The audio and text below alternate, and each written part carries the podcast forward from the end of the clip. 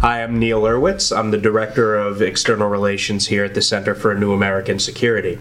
We're here today to discuss CNAS's new drone database, compiled in conjunction with the Center for the Study of the Drone at Bard College. The database is available at drones.cnas.org.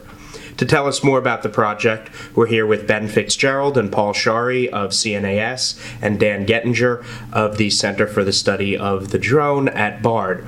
Um, so tell us a little bit about the new drone database. What can you do with it?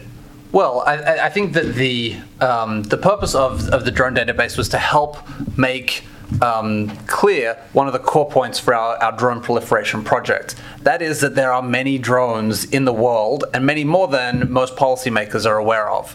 So it's it's all well and good for us to write on on, on a piece of paper that 90 countries have drones. Uh, this database shows which countries have which drones and how are they. Um, not how they're using them, but what are their what are their specifications, what are their features, who makes them, those kind of things.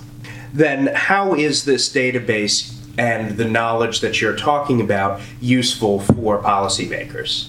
So one of the things that's beneficial is policymakers can start to see um, what countries are actually building on their own and start to get away from some of the cartoon depictions of drones and really get an understanding of what's actually being built by countries like Malaysia and Slovenia and Argentina around the world. And you see that a lot of countries are building drones and you get a handle on what their capabilities are and what they can start to do with them. Yeah, I think a lot of times there's a perception of the drone as an armed military drone, but when you look through the database, you can really see that a lot of these drones are small tactical reconnaissance and surveillance drones. And what you can come away with is that countries are going to develop drones within their capabilities and for their own strengths. The database helps move away from this conception of uh, all drones have to be, you know, Predator or Reaper armed military drones, and to a broader sense of, well, what are drones in the world today among all these countries? And that's a really great point. One of the things that we've seen in other parts of our drone proliferation project, um, like when we did our game of drones, for which there's a, a, a, a section on, on, on, the same website, is that um, a number of the challenges that we're going to see for policymakers are going to be people using drones that they've developed themselves for different purposes. So you may have your own drone that you've developed in your nation. What happens if you fly that into another nation? What happens if someone else shoots that drone down? And you may have thought that you were using it for innocuous purposes. They may not. So all of this uncertainty that we've sort of explored through the drone project is really driven, or, or the risks of that may, may become real through this. Um, uh, creation of many, many more drones, ostensibly for, for, for, for reasonably simple purposes.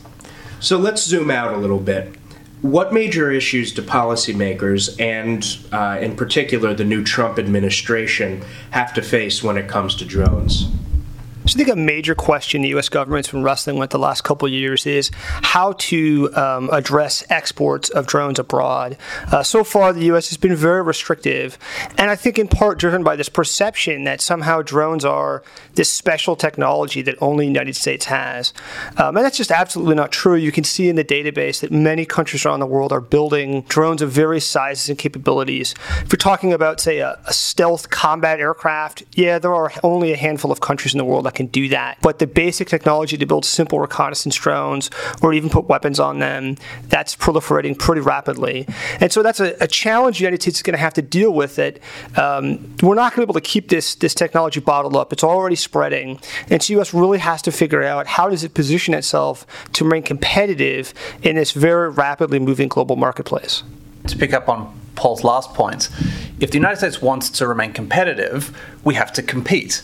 Um, it's hard for us to compete if we're not allowed to export our drones to other nations. And and certainly I've, I've um, come across that in speaking to executives at, at, at companies that make military related drones that they are concerned that they're going to fall behind. Not that they don't have the best engineers, but just that they don't, they don't have the opportunity to to upgrade and, and to see what else is, uh, else is out there and to keep, compete in an open and global marketplace. Yeah, and I think um, you know we're seeing drones so much more in the news uh, today. Not just American drones, but you know drones made and used by other countries. Um, so the new administration really really have to uh, understand, and the public at large will have to understand that um, we're not just talking about drone strikes. We're talking about all types of drones, and the drone database will be able to help the public at large be able to see when some these events happen, like an Armenian drone gets shot down on the border with Azerbaijan, they'll be able to tell which drone that could have been um, and what that might mean for those countries. So Dan, I, I, need to ask you a question as, as as the guy who was really putting a lot of this together. What for you was the most um, sort of like curious country or curious drone where it's like, oh, I didn't realize that those guys were building that thing as you're putting this together? Yeah, I think um, it's really interesting to see some of the countries and companies in other in other countries, uh, like in uh, Belarus, this com- country that I was talking about earlier, InSky. Um, you know, they have a, a rotary uh, unmanned helicopter, um, and so that that type of drone is, is pretty interesting that they're that they're building. There's not many types of rotary uh, unmanned helicopters out there, um, and then some of these drones have really interesting origin stories, uh, like a Slovenian drone uh, made by this company called C-Astral. Um, that drone was actually that company was actually founded by an artist who created the drone for his art exhibit in the early 2000s and went on to build his own company based off of that that project. Um, so it's really interesting to see all these uh, origin stories and all these drones from other countries. Absolutely. That's incredibly interesting, and thank you, uh, Paul, uh, Ben, and Dan, for joining us. Uh, the database, uh, along with the entire World of Proliferated Drones project, and pretty much everything you could want to know about drones, is available at drones.cnas.org.